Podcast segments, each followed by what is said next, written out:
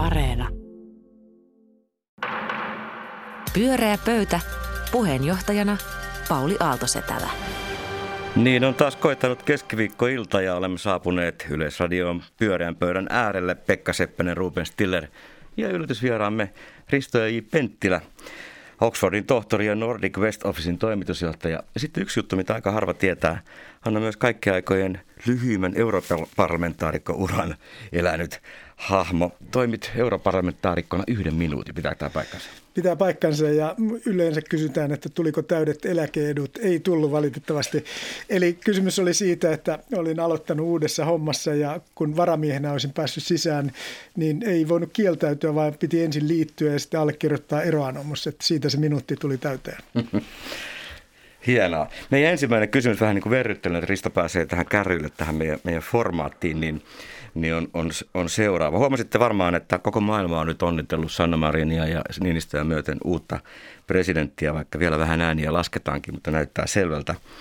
Bidenia, mutta muutama hänen hyvistä ystävistään ei ole kerinyt sitä, sitä, sitä vielä tehdä, nimittäin Xi Jinping, Vladimir Putin ja esimerkiksi Brasilian Bolsonaro eivät ole kiireiltään ehtineet onnitella – niin uutta presidenttiä. Kysyn teiltä, onko muita yhdistäviä tekijöitä kuin se, että kaikki nämä haluaisivat myös elinikäisen syytesuojan? Jaa, no yksi syy on ainakin tietysti se, että Putinin motiivi on se, että hän haluaa myös näyttää omille kansalaisilleen, että katsokaa kuinka kaoottisessa tilanteessa läntinen maailma oikein on. Ja uskoisin, että myös Kiinassa on tämä intressi. En sitten tiedä, kuinka paljon he niin kuin ajattelee todella laskelmoin niin, että tässä saattaa tapahtua vielä jonkinlainen käänne tai että tilanne saattaa mennä entistä kaoottisemmaksi. Itse en usko, että Trump kyllä jatkaa toista kautta. Minä uskon tähän Rubenin jälkimmäiseen vaihtoehtoon. Siellä nämä Brasilian, Kiinan, Venäjän herrat, ne on niin vankkumattomia oikeusvaltion kannattajia, että he haluavat nähdä, että jokainen ääni on laskettu ja sitten vasta kun valitsijamiehet ovat suorittaneet lopullisen vaalin, sitten he onnittelevat, että he kunnioittavat tässä nyt demokratiaa. Tämä on mun näkemykseni. Hieno näkemys. Tosi he onnittelivat Trumpia kyllä aika äkäisesti silloin viimeksi, kun he oli vielä prosessi kesken. Siis. Niin, juuri näin, he ovat kasvaneet ihmisenä. Risto, oletko samaa mieltä? Äh, kumman kanssa.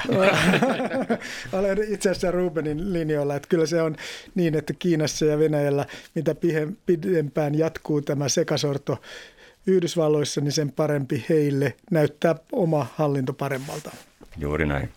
No niin, nyt Risto pääset esittelemään oman teesisi ja sitten sen jälkeen me revimme sen kappaleiksi. Tai sitten olemme samaa mieltä, ole hyvä. No puhutaan jostain muusta kuin Yhdysvalloista hetken. Sopii hyvin. Eli Kiina. Kiina. Kiina tulee olemaan numero ykkönen maailmassa jo vuoteen 2035 mennessä. Tämä on siis uusi tavoite. Aikaisempi oli 49, jolloin kommunistinen puolue täyttää 100 vuotta. Tämä on nyt uusi tavoite. Ja Joe Biden ja hänen kokoamansa länsimaiden liittouma Kiinaa vastaan ei tule tätä pysäyttämään. Miksi? Siksi, että kun nyt katsoo uutta viisivuotissuunnitelmaa, joka oikeasti on 15 vuoden suunnitelma, josta nyt viime viikolla keskusteltiin kommunistisen puolueen plenarissa, niin sen koko idea on, että tämä nousu maailman ykköseksi tapahtuu muusta maailmasta välittämättä. Että ollaan tämmöinen riippumaton talous sekä teknologiassa että muuten, jolloin – silloin näin tulee tapahtumaan viisi vuotta, tuota, viisi vuotta, viisi vuotta, viisi vuotta, niin siellä ollaankin. Ja, ja sitä me ei voida pysäyttää. Tämä on mun teesini ja siihen sitten kysymys kuuluu, että mitäs tälle nyt sitten pitäisi tehdä. No kerro nyt ensin, että mitä se tarkoittaa, että Kiina on ykkönen. Tarkoittaako se, että 15 vuoden kuluttua me rallatellaan kiinalaisia lauluja ja seurataan kiinalaisten julkisten elämää vai onko tämä nyt niin, että Kiina sotajoukot, Jamut sanoi, että on eristäytynyt, sotajoukot ei ilmeisesti ole tulossa tekemään tätä vallotusta, mutta mikä, minkälainen se on se sitten se meidän Suomi, kun Kiina on maailman ykkönen? meidän Suomi. No ensin minkälainen Kiina on, niin se tarkoittaa, että talousmahti, ka- talousmahti eli kaksinkertainen BKT tähän päivään mennessä. Se on tavoitteena sotilaalliselta voimaltaan omalla alueellaan ykkönen, ei koko maailmassa, ja sitten poliittiselta vaikutusvallaltaan ykkönen, josta sitten tullaan Suomeen, eli taloussuhteet, mitä ne on Suomelle. Suomi haluaa yhä edelleen käydä kauppaa Kiinan kanssa totta kai. Entä sitten nämä poliittiset asiat, kun Kiina haluaa lisää vaikutusvaltaa maailman terveysjärjestössä, maailman kauppajärjestössä ja, ja YKssa ja niin edespäin. Tästä tulee ihan kovia vääntöjä, joissa Suomeen on pakko ottaa kantaa. Mä, mua kiinnostaa tämä Suomen reaktio tähän.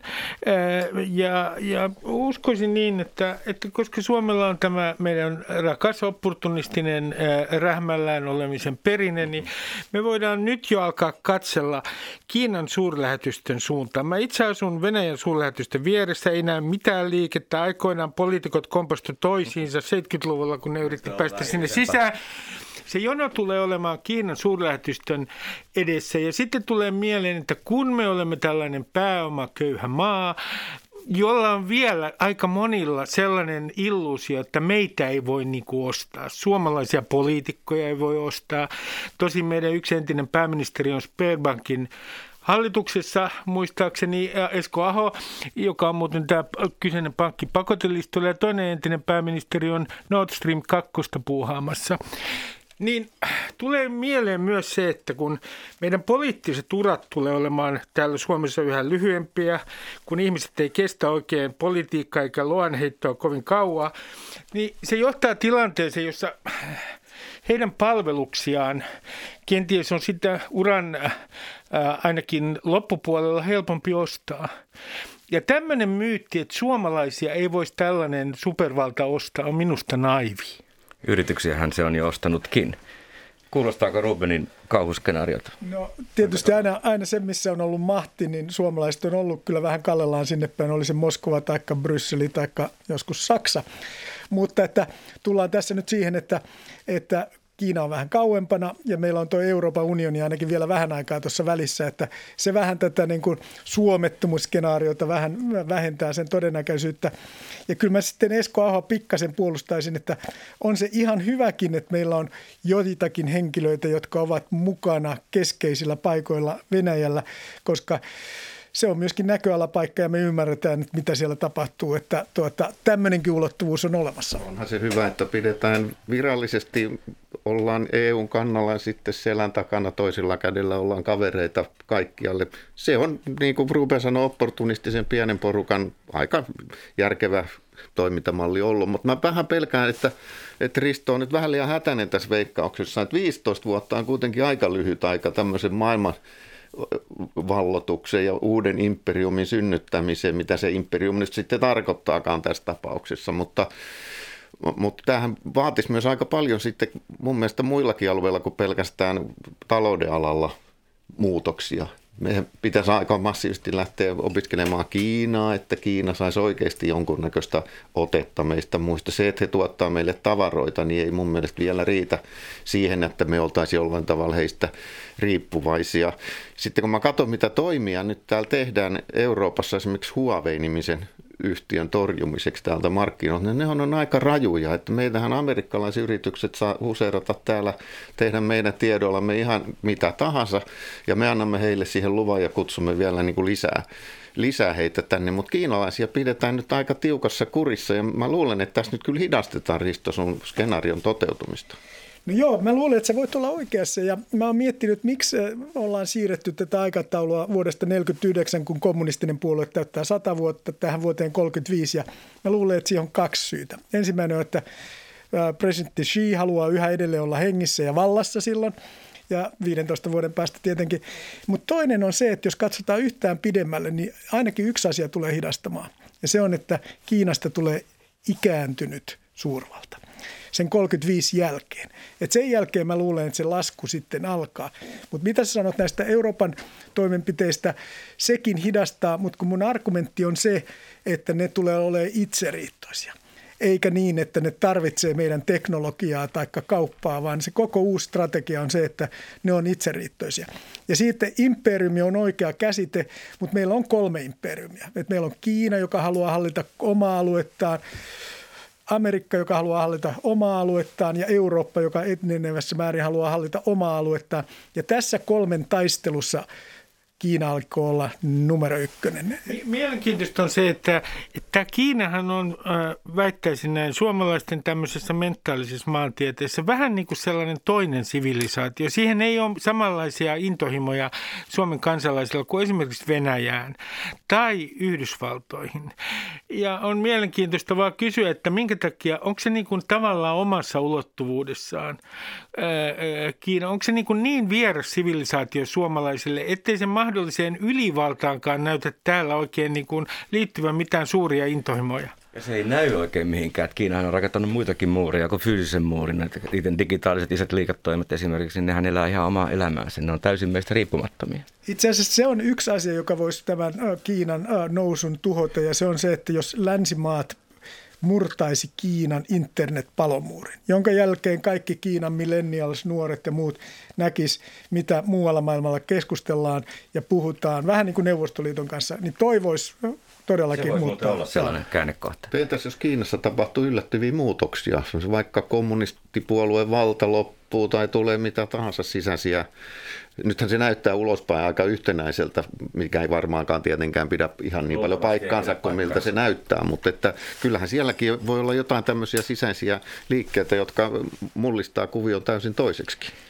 Se on ihan totta, ja, ja nämä on tietysti mahdollisia, mutta Rubenilla sulla niin, on se... Mä, mä, mä ajattelen vaan sitä, että kuinka naiveja oltiin, että Clintonin hallinto aikoinaan Yhdysvalloissa uskoi, että kun Kiinassa keskiluokka kasvaa, niin sitten se vanhan teorian mukaan myös demokratiapaineet kasvavat. Miten kävi?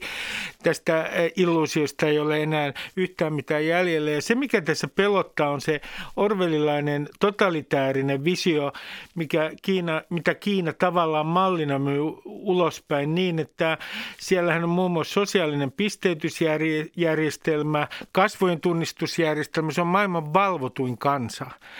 Ja koko se ajatus, että näin tämmöinen totalitaarinen valvonta toimii niin hyvin kuin se tällä hetkellä Kiinassa toimii, niin se on pelottava asia. Ja sehän on haastanut, sehän haastaa mallillaan liberaalin demokratian. Pyörää pöytä. Mä ainoastaan sitä, että mä joudun vielä vanhoilla päivillä opettelemaan Kiinan kirjoitusmerkit. Et joudu, Pekka. Ja nyt mennään Kantoni seuraavaan kiinni. teemaan. Ole hyvä. Esittele meidän seuraava teema ja kysymys. No, tässä on surullisia uutisia kuulunut viime päivinä, ainakin kansallisen kokoomuksen kulmasta katsottuna. Viime viikolla Helsingin pormestari Jan Vapaavuori kertoi, että hän ei enää ryhdykään pormestariksi seuraavalle kaudelle eikä ryhdy ehdokkaaksi kunnallisvaaleissa edes. Ja sitten, niin kuin tämä ei vielä riittäisi iskuksi, niin tuoreimmassa Ylen Gallupissa kokoomus oli suurin pudottaja. Kannatus siis laski jälleen kerran eniten äänestäjiä lähti heidän laaristaan tässä mittauksessa.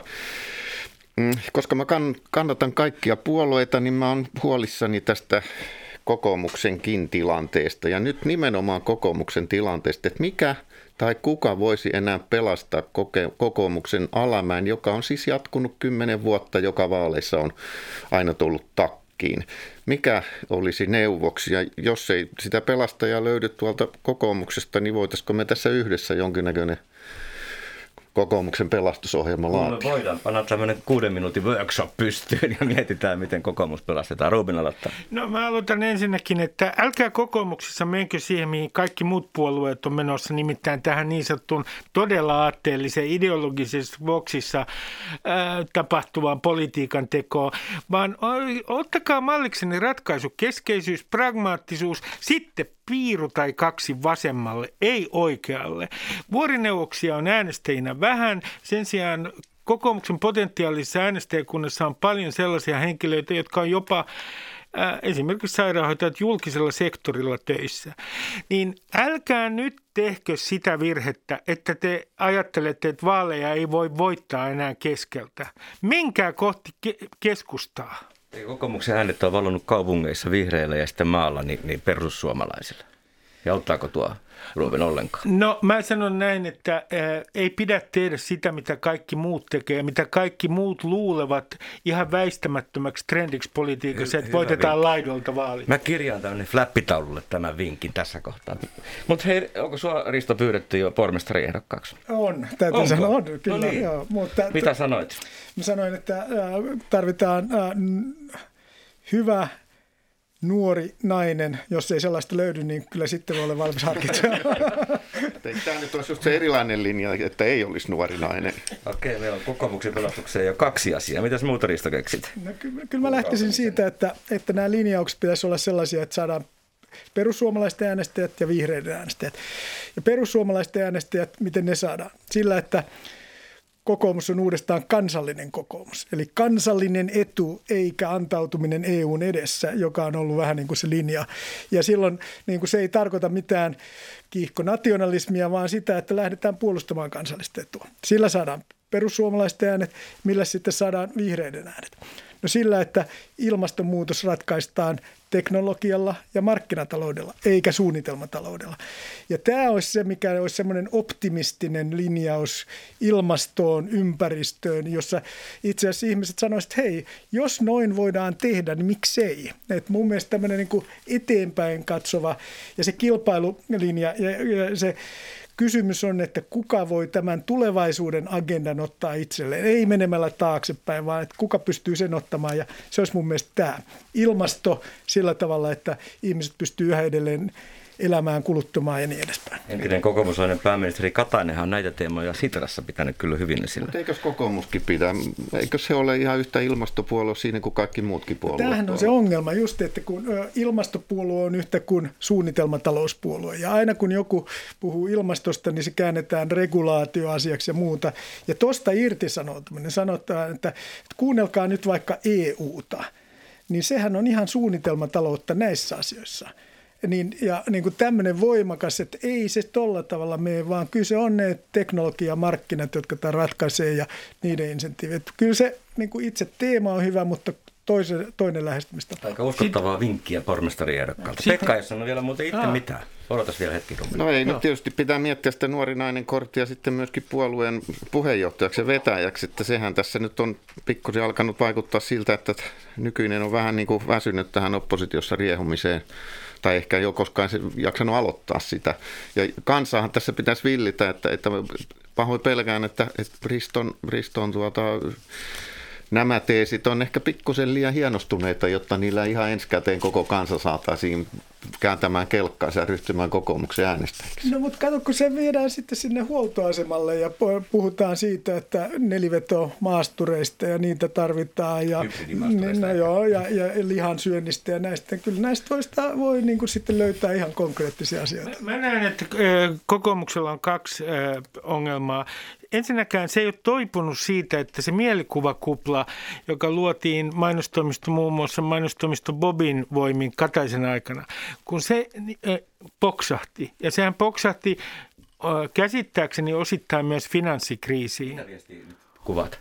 Tarkoitat? Niin, tarkoitan näitä kaiken maailman toivokampanjoita okay, ja näitä, mitä oli siihen aikaan Kataisen aikana. ja sil, sil, niin silloinhan oli semmoinen mielikuva, e, mielikuva, jossa ikään kuin, to, e, joka kokoomus onnistui luomaan, että kun tulet kokoomuksen ja äänestät kokoomusta, niin luokkaisema kohoaa aina vähän. Siis olet parempien ihmisten juhlassa. Nyt tämä kupla on mennyt. Ja mitä on tullut tilalle? Minusta ei ole tilalla paljon yhtään mitään. Oppositiopolitiikka on jotenkin poukkoilevaa.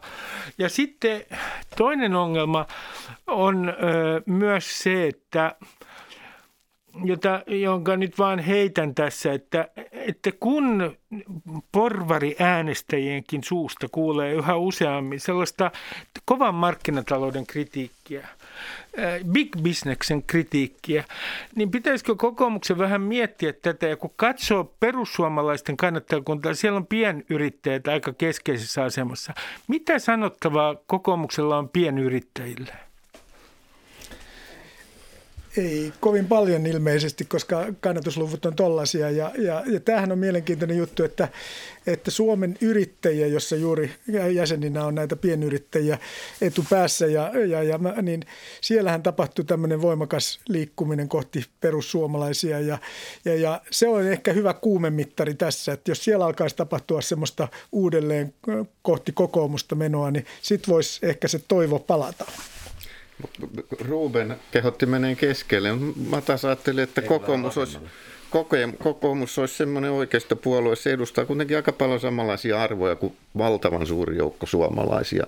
Ihan kotiuskonto isänmaa lähtien näistä hyvinkin kliseisistä vanhoista ajatuksista. Ja mun mielestä se on vähän hukassa siellä kokoomuksessa. Se yrittää olla yhtä hyvä ja, ja, ja tota, kehuttava ja sädekehä pään päällä asioissa kuin muutkin puolueet. Ottaisi enemmän eroa siihen ja kyllä musta esimerkiksi markkinatalouden kannattajaksi voisi yksi puolue vaikka julistautua. Ja sitten tässä ilmeisesti oli sellainen, myös sellainen niin kuin jähmettyminen tässä oppositiopolitiikasta, että kun pimeydestä yhtäkkiä, ei tosin ihan pimeydestä, saapui Sanna Marin. Ja kun hänen tähtensä lähti niin mahtavaan nousuun. Niin, itse asiassa Lee Andersonia enemmän. Lee Andersonia enemmän. Tuota, olen aina Suomen ruotsalaisten puolella. Tuota, niin mun mielestä siinä tapahtui joku jähmettyminen, että niin kuin hämmästyttiin, eikä oikein tiedetä, miten tähän ilmiöön, joka nousi näin nopeasti, niin voidaan reagoida. Ja ainakaan sen kimppuun ei saanut käydä no, no, hankitaanko me nyt kokoomukselle sitten puheenjohtajaksi niin, nuori Pekka nainen, ehdotti. jotta sitten tavallaan tämä niin kuin dilutoituisi, eli häipyisi tämä muiden puolueiden nuori nainen efekti, ja kokoomus olisi ottanut sen etumatkan kiinni. Pitääkö kaikkien olla nuoria naisia? Sitähän mä kysyn. Pyörää pöytä. Pyörää pöytä, suora lähetys. Kiitos Pekka. Ja sitten vielä Rubenilla on oma aihe lyötävänä pöytään. No minulla, minulla on nuorikas, kun olen täytän äh, 25 itse ja hengailen päivät pitkät tuolla Helsingin keskustassa. Niin, Mikään äh, noista väitteistä ei Minulla on nuorisojengi-asiaa, koska tiedän, mitä skene tarkoittaa. Olen oppinut tämänkin sanan vastikään. Helsingin Sanomat uutisoi siitä, että Helsingin keskusta saattaa olla vaarallinen joiltain osin, että siellä on 100-150 ihmisen nuoren joukko, joka aiheuttaa sitten ongelmatilanteita, jotka lähinnä kohdistuvat toisiin nuoriin. Ja sitten kerrottiin myös tietenkin, joka nosti heti tunteet, että valtaosa tästä 150, 150 äh, niin, ihmisestä niin on äh, maahanmuuttajataustaisia. Siellä on myös mukana kantasuomalaisia, mutta pienempi joukko. Ja nyt mä kysyn teiltä, kun tässä on jäänyt jotenkin tässä keskustelussa täysin epäselväksi. Tässä on kaksi puolta. Toinen puoli sanoo, että tämä on moraalista paniikkia ja jotkut on sitäkin mieltä, että nyt leimataan maahanmuuttajia. Toinen puoli sanoo, että tämä on niinku ihan reaalinen ongelma ja pitää ottaa vakavasti, niin miten te suhtaudutte tähän uutiseen? Oletteko kokeneet, että Helsingin keskusta on jotenkin vaarallinen paikka? Ja sitten toinen kysymys, jonka alustan ihan lyhyesti, että tästä skaalasta, siis kuinka suuri ongelma tämä on, on mahdotonta saada selvää. Ja väitän, että tästä on tapahtunut sama asia, kun tapahtuu nykyään usein näissä keskusteluissa. Tämä keskustelu menee someen, sitten se alkaa kuohua, sitten alkaa näyttää siltä, että tämän ongelman täytyy olla valtava, koska tämä somekin reagoi tähän tällä tavalla ja tunteet on voimakkaita. Ja lopulta me ei tiedetä yhtään, kuinka suuresta ongelmasta on reaalisesti kysymys. Näin se voi hyvin olla, mutta siis onko Helsinki vaara, niin lähdetäänkö siitä liikkeelle, Risto? No eihän Helsinki supervaarallinen ole, mutta tärkein tehtävä on, että ihmiset saa kulkea puistoissa ja joka paikassa turvallisesti. Että tämä on oikeasti tosi tärkeä juttu. Ja sen takia mun mielestä se, että siitä keskustellaan, niin on välttämätöntä. Ja, ja kun jos ottaa kantaa tuohon, mitä Ruben sanoi, niin kyllä se Ruotsin tie pelottaa. Ja sen takia niin kuin mun mielestä tässä nyt pitää olla aika äärirehellinen, ei saa olla naivi. Pitää sanoa, että tässä, tämä liittyy maahanmuuttoon ja, ja siihen, että, että ihmisillä ei ole tekemistä. Ja sitten ei saa olla myöskään typerä. Eli nämä ihmiset mieluummin olisi töissä – harrastaisi urheilua, opiskelisi, tekisi mitä tahansa, jolloin ei se ole vaan, että lisää poliiseja sinne, vaan että, että oikeasti meidän pitäisi miettiä, että millä tavalla me saadaan urheilutoiminnan piiriin opiskelemaan töihin. Ja jos niin kuin sitten meillä turvapaikkasäännöt on sellaisia niin kuin ne on, että ne estää työnteon, niin niitä pitää muuttaa. Tässä tulee ikään kuin se Ruotsin oppitunnit. Että ei anneta mennä pidemmälle tämän, vaan ryhdytään ja satsataan rahaa siihen. Ja joillekin Helsinkihän on vaarallinen. Sehän me on nähty, jos pukutetuksi tulee. Pekka. No mä en nyt tiedä mille puolelle mä nyt asetun tuossa Rubenin luokituksessa, mutta, mutta mä nyt ensimmäisenä toivoisin suhteellisuuden tajua tähän koko juttuun, että et, et, totta kai tämmöinen iso keskustelu ja uutisointi mä en tiedä oliko tässä mitään uutista, mutta kirjoittelua ja keskustelua, niin sehän lisää sitä turvattomuuden tunnetta ja Näinpä nyt sitten tänä aamuna maakuntalehdessämme semmoisen pienen, pienen, pienen kuvan, jossa sit, josta näkyy se, että kymmenen viime vuoden aikana alaikäisten tekemät pahoinpitelyt ovat vähentyneet huomattavasti, siis puolittuneet. E, niin eihän tästä voi mitään muuta sanoa kuin, että ihmisten olisi syytä tuntea olonsa paljon turvallisemmaksi kuin esimerkiksi kymmenen vuotta sitten. Eikö tuossa se vähättelyn vaara, jolloin silloin tätä ongelmaa lähdetään ratkomaan? No. Ajatellaan, että tilastollisesti kaikki on hyvin, vaikka nyt sinulla näyttääkin törröttävän puukkoselässä. Jos realismi kutsutaan vähättelyksi, niin mikäpä siinä. Että... Pauli pelottelee mua. Mä kuljen keskustassa. Ei Mutta mulla ollut vielä puukkoa selässä. Mutta tämä Ruotsin tietysti tarkoitetaan sitä, että tästä tulee niinku todella ison luokan ongelma ja että siellä on niinku täysin muusta yhteiskunnasta eriytyneitä maahanmuuttajien kansattomia alueita ja, ja, ja järjestäytynyttä rikollisuutta kautta, tätä kautta, niin totta kai tulevaisuudessa tämmöinen uhka on olemassa. Koko ajan pitää muistaa se, että, että Suomessahan on siis maahanmuuttajia ja ulkomaalaistaustaisia ihmisiä todella vähän suhteellisesti ottaa verrattuna Länsi-Eurooppaan. Me kuulumme tässä, kuulumme tässä niin kuin Itä-Eurooppaan, niin Puolan ja Venäjän kanssa samaan joukkoon, ei Saksan ja Ruotsin kanssa samaan joukkoon. Sitten kun tämä maahanmuutto oikeasti joku päivä alkaa, niin kyllä on vaara, että jos emme saada ihmisiä integroitua tähän yhteiskuntaan, niin silloin jälki voi olla surullisempaa. Ja onko se iso ero Ruotsiin kuitenkin se, että meillähän viranomaiset on siellä ihmisten kesken, että ei ole tällaisia gettoja, johon ei ole enää no, edes poliisilla päässyt? Ruotsiin on se, että Ruotsissa media ei olisi koskaan yksilöinyt näitä ryhmiä samalla tavalla tavalla, mitä Helsingin Sanomat teki.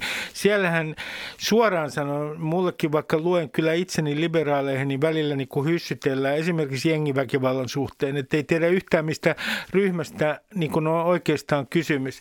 Me voidaan tietenkin sitten kysyä, että kuinka relevanttia se on sanoa tämä etninen ryhmä, mutta jos se tulee nyt joka tapauksessa sosiaalisen median kautta niin tietoon, tulee. niin kuin se tulee, niin se on mun mielestä niin kuin nyky, nykyään vähän älytöntä, jos yritetään niin kuin olla aivan aivan ylikorrekteja siinä suhteessa. Sitten siellä Hesarin jutussa on yksi mielenkiintoinen piirre, kun siellä puhutaan tämmöisestä elämäntapamallista, joka on easy money. Et, e, tyypit ei jaksa opiskella ja ei usko monista eri syistä, muun muassa sen takia, että kuuluu etniseen vähemmistöön, mutta ilmeisesti myös muista syistä, että ei kannata opiskella ää, tai ää, tehdä töitä, koska rahaa ää, saa muualta helpommin. Niin mulle tulee mieleen, että ensin ensinnäkin tämähän on lottoajien äh, luvattu maa, että easy money-ilmiö on kyllä niin kuin ihan vähän laajempi kuin äh, pelkästään, äh, että sitä esiintyisi maahanmuuttajien keskuudessa.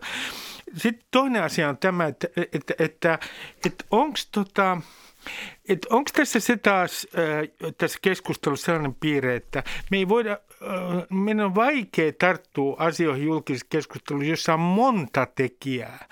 Ei siellä ole vain yksi tekijä, joka vaikuttaa tähän ilmiöön. Siellä on muun muassa sellainen tekijä kuin kahden kulttuurin väliin jääminen – Joo, vaikka tämä on moni, moniulotteinen ongelma, niin yksi asia, joka on hyvin yksinkertainen, on noussut keskusteluun ja se on tämä perustulo tässä covidin aikana ja muuta, että olisiko se se malli, että annetaan ihmisille rahaa.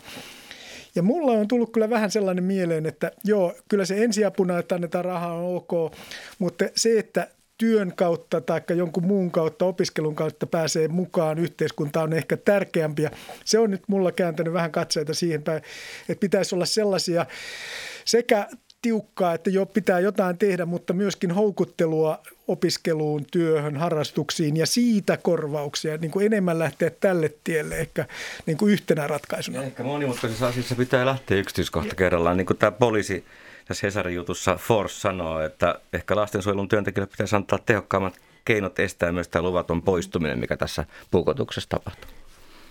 Vaikea sanoa. Mä enkä nytkään halua vähätellä, vaan yritän vaan hakea realismia. Että vielä kerran sanoa se, että, että, että tässä ei ole tapahtunut mitään äkillistä muutosta. Tämä on vaan tuotu esiin. Että mä, mä aistin noista asiantuntijoiden ja sisäministerinkin kommenteista, että Tämä asia on ollut tiedossa ja tätä asiaa on hoidettu ja tälle hyvin monesta suunnasta pyritään koko ajan tekemään jotain. Ja mä jopa tällä kertaa uskon, että näin on. Että, et, et, ja nämä ihmiset jopa, jotka kuuluvat tähän pahin, joukkoon, niin ne tunnetaan. Niin heidän, heitä seurataan, mitä he tekevät sosiaalisessa mediassa. Tämä on, niin kuin, tämä on niin kuin tietyllä tavalla hallussa, vaikkei se siltä näytä. Tämähän on mielenkiintoista. Amerikassa jotkut kaupungit on onnistunut siinä, että ne on itse asiassa analysoinut se ongelma ja katsonut, ketkä ne troublemakers on, ja sitten niihin ottanut yhteyttä eri tavoin. Että Pyörää ei kyllä pöytä.